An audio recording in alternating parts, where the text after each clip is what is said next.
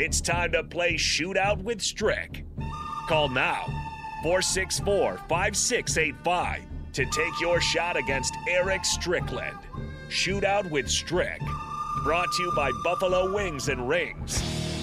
Time to play the game!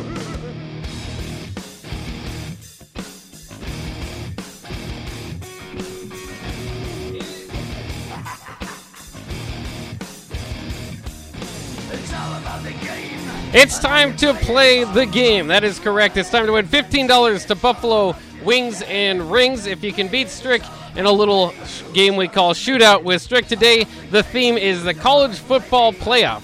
And uh, make sure we're back here. Oh, there's a lot of people here on this stream. Uh, for the uh, radio audience, we'll be back. Strick, do you still got your bottle of wine there?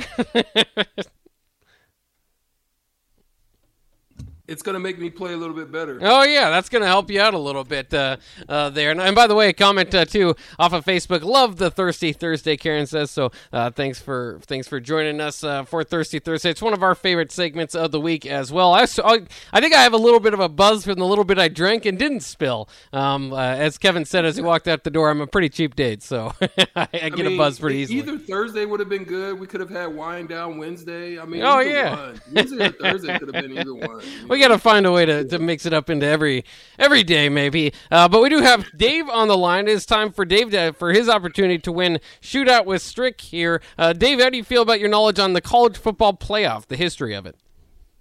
Well, a little better than the basketball history. Well, that'll work then. We'll we'll give it a shot here uh, on shootout with Strick. Uh, Strick, you're going to go first. Are you about ready to go? I'll make sure I get all the buttons pushed right and ready to go. Are you ready to go?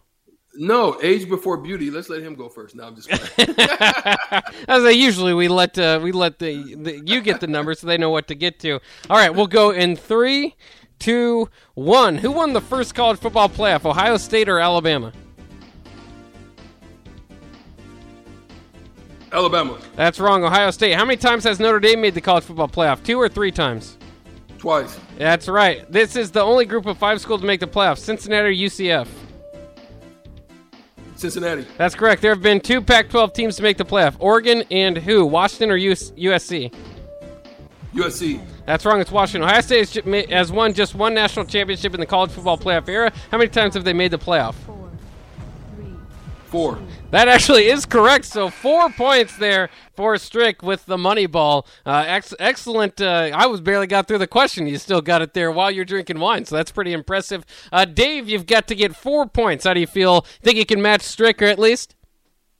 Oh, it's a possibility, Yeah, that it is always a possibility. Are you ready to go? I guess. All right, three, two, one. Which school has the most playoff wins? Clemson or Alabama?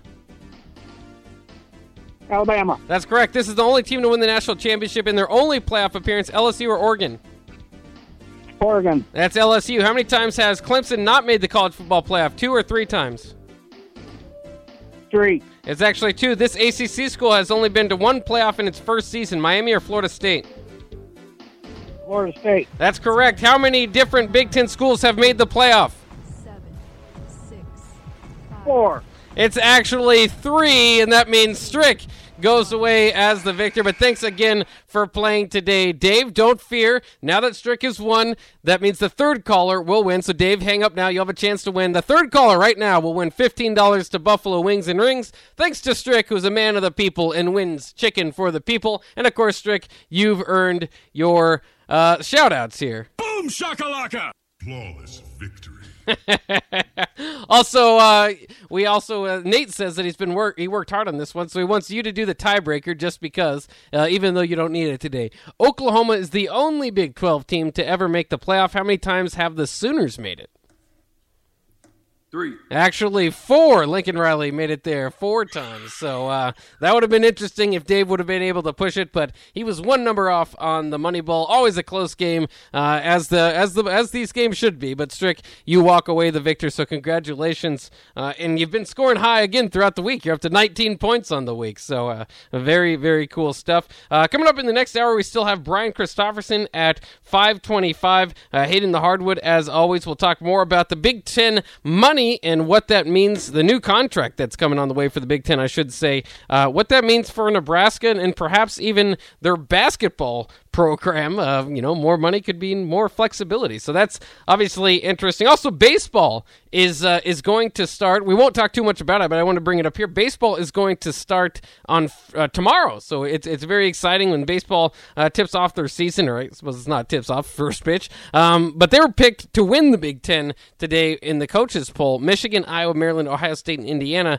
uh, was the the rounding out of the poll. They only do I think about six teams. Um, so Nebraska was not picked in the top six last year and won the championship, but very cool um, for them. Uh, hopefully getting the win there. Also the softball team. I'll have to catch uh, Nate and see how they're doing. Uh, I know they're playing right now. Uh, they've started off the year, I believe, two and three. So we'll see if they can get to 500. We'll uh, we'll have you an update on that on the other side of the break. But once again, we'll talk plenty more about the big money headed toward the Big Ten and what that means for Nebraska and their flexibility. Maybe not just with the basketball program, but also the football program. Any any sort of buyout that you can think of. That's coming up next year on the block.